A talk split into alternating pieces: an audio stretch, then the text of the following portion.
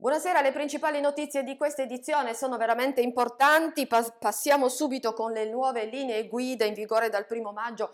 Non sarà più necessario esibire il Green Pass e niente mascherine nei pubblici esercizi finalmente. Poi parliamo di discoteche in occasione di Eurovision, una nuova possibilità di attività con orari ampliati.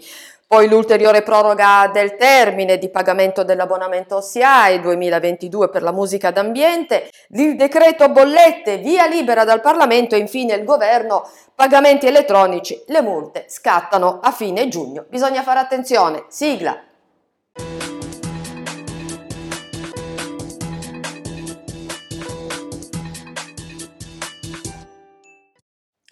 Buonasera, allora come abbiamo visto nei titoli sarà un'estate senza mascherina, ma fino al 15 giugno si dovrà indossarla anche in diversi posti chiusi, in ospedali, nelle RSA, nel trasporto pubblico locale e a lunga distanza, nei cinema, nei teatri, intrattenimento e musica dal vivo.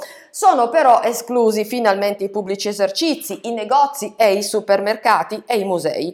Il governo ha quindi scelto la gradualità le organizzazioni sindacali saranno convocate il 4 maggio per i protocolli sul lavoro. Sono queste le principali novità contenute nell'ordinanza firmata ieri sera dal Ministro della Salute Roberto Speranza e contenute anche in un emendamento sul decreto riaperture del 24 marzo.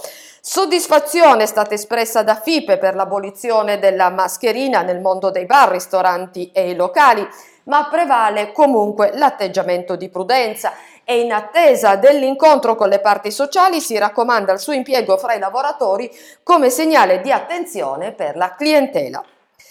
E sono state accolte con eh, l'occasione dell'Eurovision, le istanze dell'EPAT Silb per un allungamento di fascia oraria facoltativa di discoteche e sale da ballo al chiuso nella città di Torino. Dalla manifestazione in arrivo a Torino dal 10 maggio si potrà ballare dalle 15 alle 4 tutte le notti e dalle 15 alle 5.30 il giovedì, il venerdì, il sabato e i prefestivi. Questi orari saranno fruibili dalle discoteche fino al 1 gennaio 2023.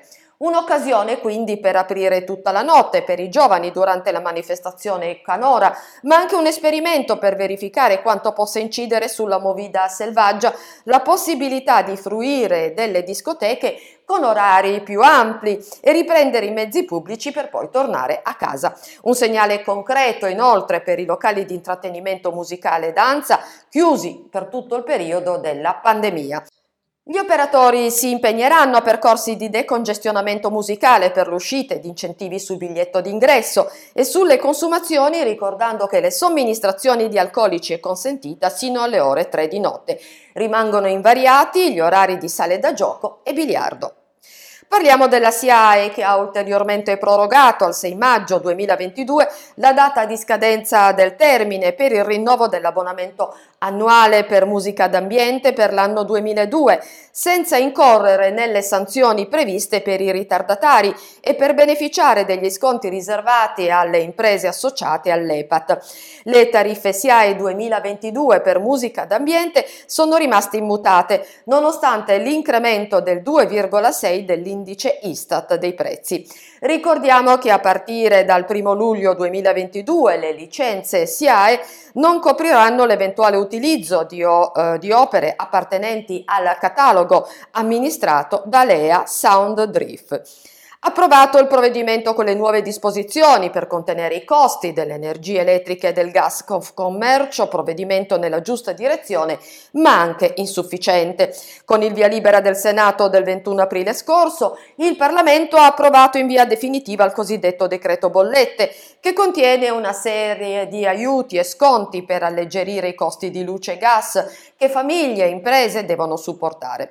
Nel testo c'è anche l'azzeramento degli oneri di sistema elettrici e del gas gas per il secondo trimestre del 2022 e il taglio dell'IVA sul gas. I fondi stanziati sono pari a circa 8 miliardi, 5,5 dei quali destinati a combattere il caro energia, mentre i restanti vanno a sostegno delle filiere produttive per calmierare i costi delle bollette energetiche ed evitare in futuro altre crisi.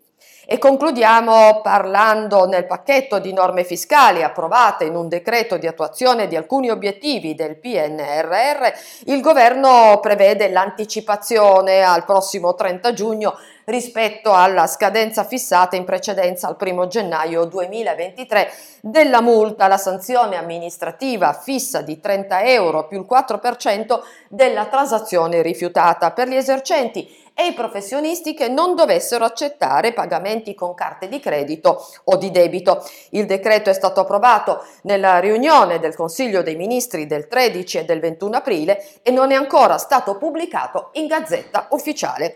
Questa era l'ultima notizia, è tutto per questa edizione. A venerdì prossimo, buon weekend di cuore.